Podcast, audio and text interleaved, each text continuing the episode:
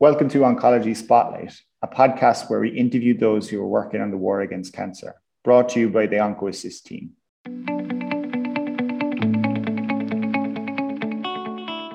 Today, as our guest, we have Najia Musolino, the CEO of the International Society of Geriatric Oncology.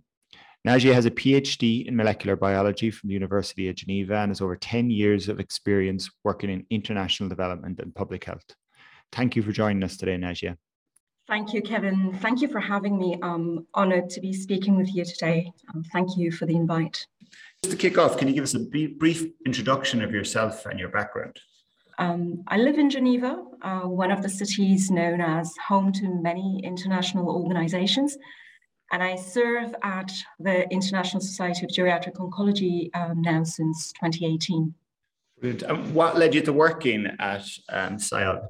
Well, um, you know, as a PhD student, um, and in those days working in the private sector, I was um, always fascinated about initiatives that address the bottlenecks in research and partnerships for health and equity.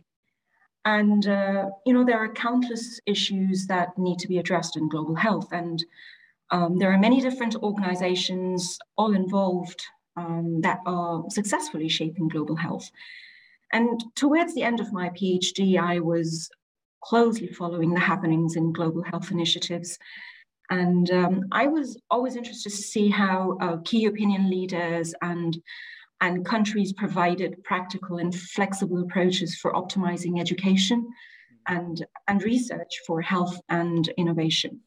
So then in um, 2014, this interest actually led me to make a transition from the Ludwig Cancer Research Institute in Lausanne here in Switzerland uh, to the area of global health. And while serving as a postdoc associate, I was um, involved in the development of antibody toxin conjugates for a large spectrum of solid tumors. So um, the transition to cancer was very natural for me. And then from there on, um, I had some wonderful opportunities of serving within project consortiums in Africa, in Latin America.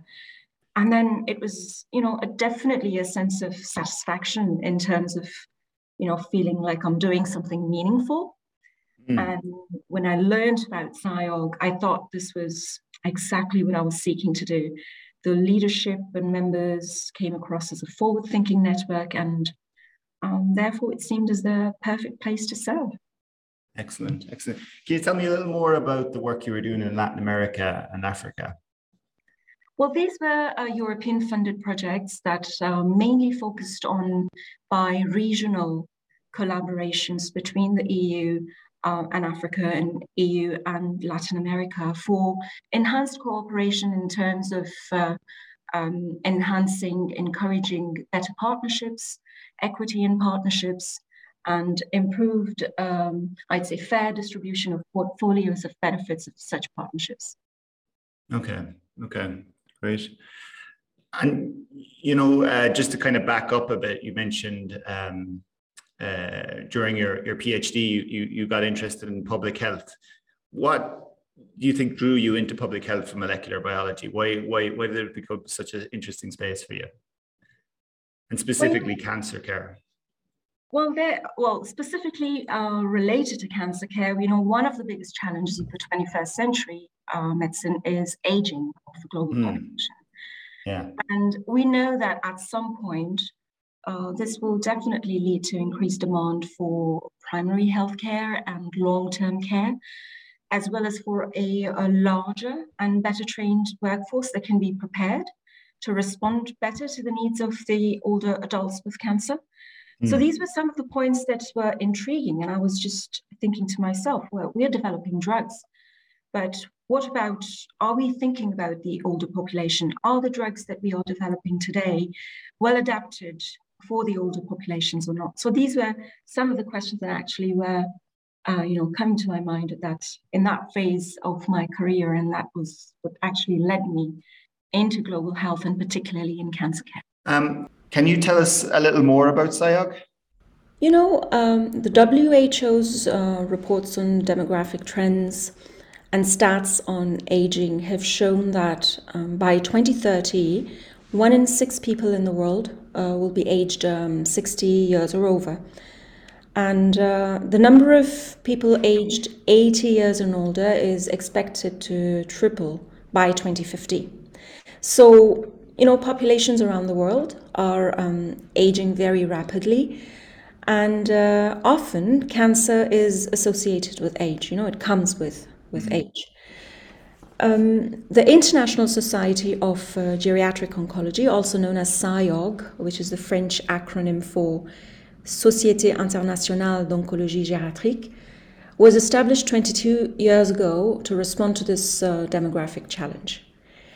And um, SIOG is basically a multidisciplinary society of health professionals, and it is registered as a non profit organization in Geneva since 2012. In fact, um, the history of geriatric oncology has been recently authored by uh, some of the SIOG members and also some of the founding members of SIOG, uh, published in the ASCO Post in uh, three different parts. And um, the first part basically talks about, you know, this period up until the 1990s of how geriatric oncology uh, uh, grew and uh, came to, to be known in the in the field of research, clinical practice.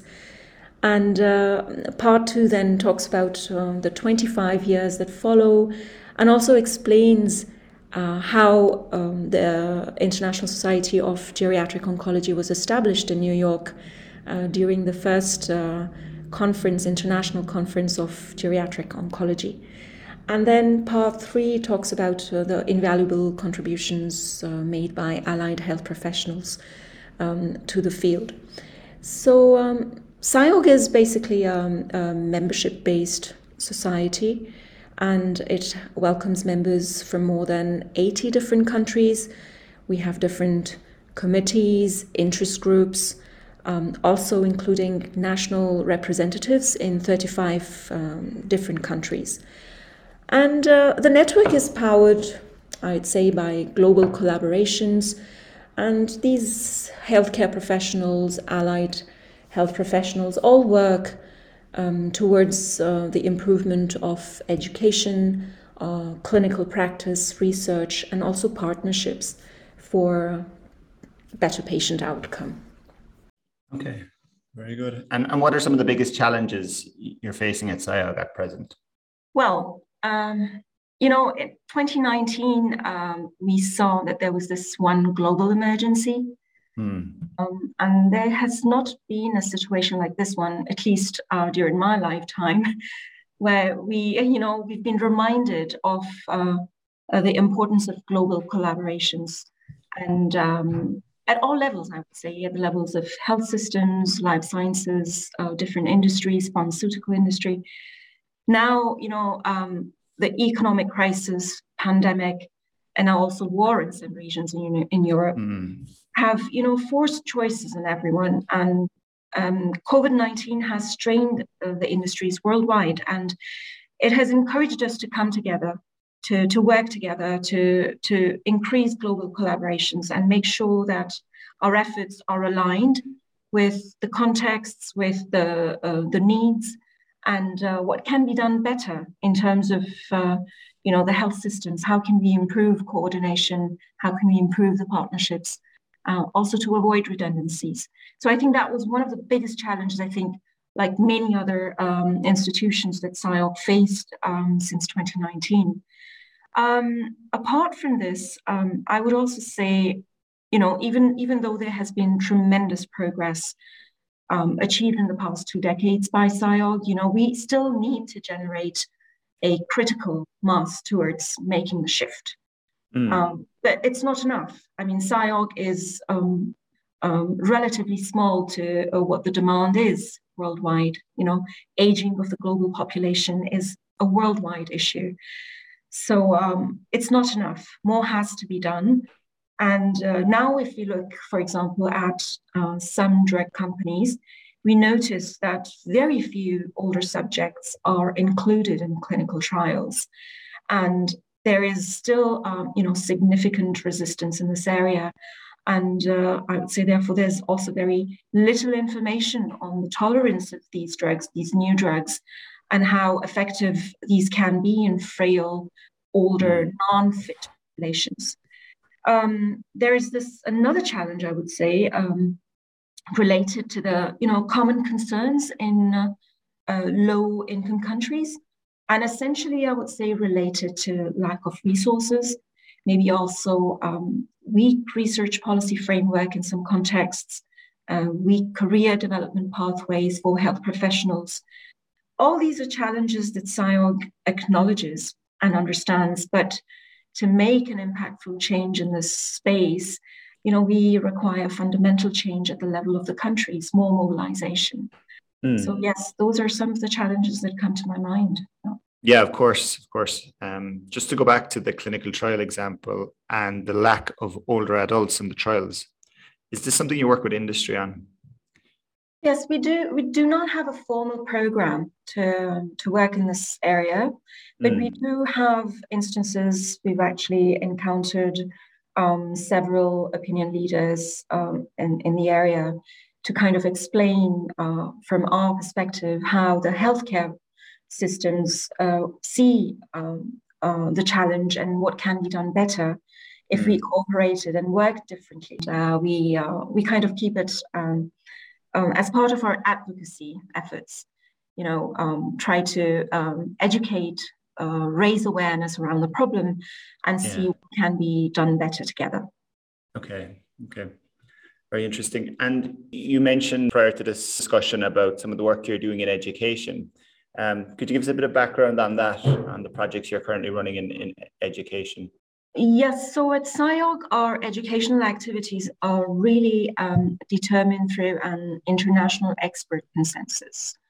Okay. Um, so this consensus actually guides the educational materials that then further on impacts the clinical practice and research. Um, so our educational activities come in a wide variety of formats. We offer um, online modules, uh, webinars and expert interviews, or even face to face CME accredited workshops and courses. And uh, one of the highly demanded trainings is our SIOG advanced course in geriatric oncology, which is conducted every year in collaboration with the University Cattolica del Sacro Cuore in Italy.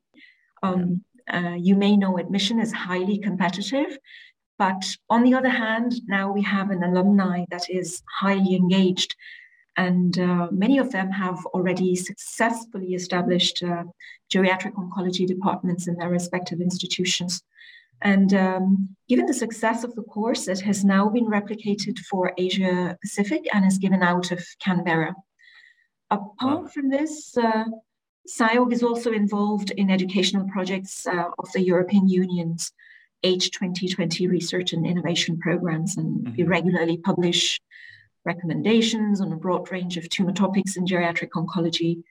And obviously, um, SIOG's official journal, JGO, the Journal of Geriatric Oncology, covers all aspects in this area, uh, from basic scientific research to clinical research, as well as research that is relevant to education and policy development. Okay, excellent. So do you, t- do you lead projects in Horizon 2020 or are you typically participants? Yes. You're one of like a consortium? Okay. Yes, one of the consortium partners. Oh, very good. Could you give us an example of one of the ones you've recently been involved in? Um, we've been involved in a few ourselves, so it'd be interesting to know.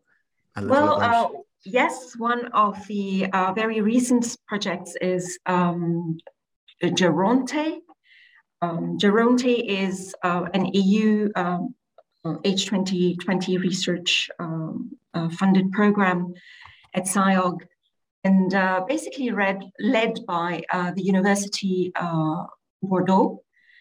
And um, its main objective is to to enhance the um, strengthening of um, exchange of holistic data um, understand better the role of primary care in case management.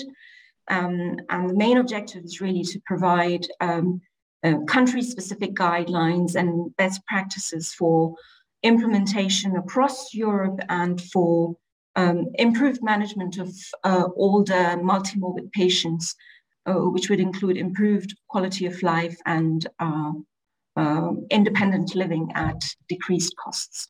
Okay, excellent, very good. And just wondering if you have any conferences coming up, or, or do you have an annual conference, or yes, we, there? Yes, we do have um, the SIOG Annual Conference, which is basically held every year in um, in Europe, and uh, we also have um, had our conferences outside Europe in, in North America. But this year we're coming back to Geneva and we're looking forward to meet uh, meeting everyone in person after a very long time. Mm. So this um, conference is really um, a space for healthcare professionals to, to come together, to exchange ideas, um, learn of new updates, you know, across disciplines, and um, and help us um, make uh, more progress in geriatric oncology through um, you know discussions, through publications, through um, exchange of ideas, as I mentioned. So we really invite uh, our listeners to to visit the SIOG um, website and see if they would be interested to come and attend. We uh, will be uh, very happy to welcome them, especially here in Geneva. Brilliant. What are the dates this year? Uh, the conference is going to be on the 28th October to the 30th of October. Lovely. Nice time of year for to, to visit Geneva, I can imagine. Um, brilliant. Yes, it's a great place to, to visit. Cool. For any patients and caregivers listening to this, what are your tips on navigating cancer care? Well, um, you know, SIOG's core focus is um, enabling personalized care uh, mm. for, uh, for older patients. And uh, as I mentioned, SIOG members and founders are all passionate individuals who have really dedicated their careers to ensure that the needs of the patients are addressed first. Um, you know, in low middle income countries, um, informal caregivers are usually uh, family caregivers. Mm. And uh, they um, are the ones that provide essential care, um, sometimes without information or sufficient support. So, um, from that perspective, I would say SIOG has resources and trainings to offer. We, um, we would recommend for caregivers, for example, I would invite them to get in touch with the SIOG Nursing and Allied Health Group for access to free educational resources and guideline gu- guidances. Um, for, for patients, um, we do have a few educational events where they are invited to speak alongside um, health professionals, so these could be SIOG members, as well as patient representatives on specific topics. And uh, these resources are again made um, available free of charge to, to patients and are available on our website as well. Okay, excellent. And we, we can link to all that as well in the show notes so they'll be available to listeners at the bottom of the podcast. Um, okay, that, that, that's, that's very interesting. So in certain countries, the main caregiver you find is actually a family member more so than the clinicians. Is, is that my, is my understanding there correct? Yes, uh, in most of the context in LMICs, um, informal caregivers tend to be family members. To know you're doing work in that space because I can imagine there's a huge need there. Uh, so yeah, it's really good. Najia, before we finish up, is there anything else you'd like to tell our listeners about? Well, uh, yes, I think I would be very interested to mention the public policy actions of SIOG um, uh, because this is one of the you know main areas of focus since 2019. Sure. Um, you you may know in 2019, SIOG completed um, a major study to underpin success stories, challenges, funding, and uh, and care initiatives, which basically culminated uh, a, with a policy meeting that took place at the United Nations in Geneva, in Switzerland. So this happened in 2019. We have uh, this uh, wonderful publication now, which is um, called the Priorities for the Global Advancement of Care for Older um, Adults with Cancer. Uh, it summarizes uh, some of the um, some of the recommendations that we um, consolidated over the course of a year and a half from the partners we consulted with, and uh, it summarizes basically the basic main priorities listed under 12 priorities on what needs to be done next in, in terms of moving from recommendations to actions to, to support our country partners for more trained healthcare uh, workers and uh, more education, more training possibilities. And sure. uh, uh I will invite um, our audience here to um, if they can, download the publication and uh, and let us know which priority suits them best. Um, SIOG members are here to support uh, the partners. Anyone interested to take one of the priorities forward in their institutions in their countries, we will be very happy to support. Okay, great. And so these were 12 priorities that were identified. You know, was it based on discussions with members or, or how was it developed? Yes. So in um, you know, in 2011, um, SIOG published the SIOG 10 Priorities Initiative. Mm.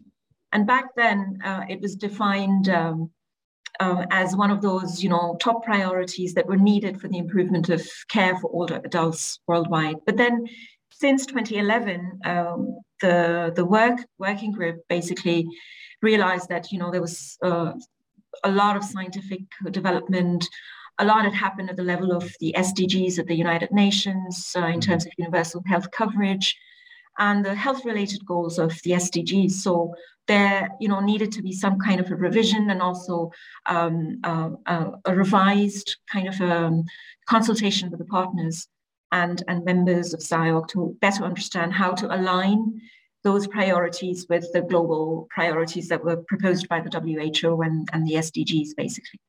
So in 2019, uh, we undertook this project where we um, brought together our national representatives and invited external entities to, to join us and, and give their recommendations on what needed to be revised um, from what was done basically in 2011, what could be done better, and uh, how do we need to align our, our respective goals and, and priorities by getting together uh, in the form of coordinated action um, to take things forward for the, the space in cancer and aging. Um, yeah, it sounds like a very interesting initiative, and we'll be sure to um, to link to it on in the show notes as well. Um, yeah, that that's everything. So, well, thanks very much, Nadia, for your time. Um, you know, it's very interesting to learn more about SIOG and the work you're doing. Um, you know, if there's anything we can ever do with OncoAssist, please let us know. We're happy to help, and obviously we'll we'll we'll, we'll um, we'll publish this uh, this podcast through all of our channels. Thank you, Kevin. Thank you for having me.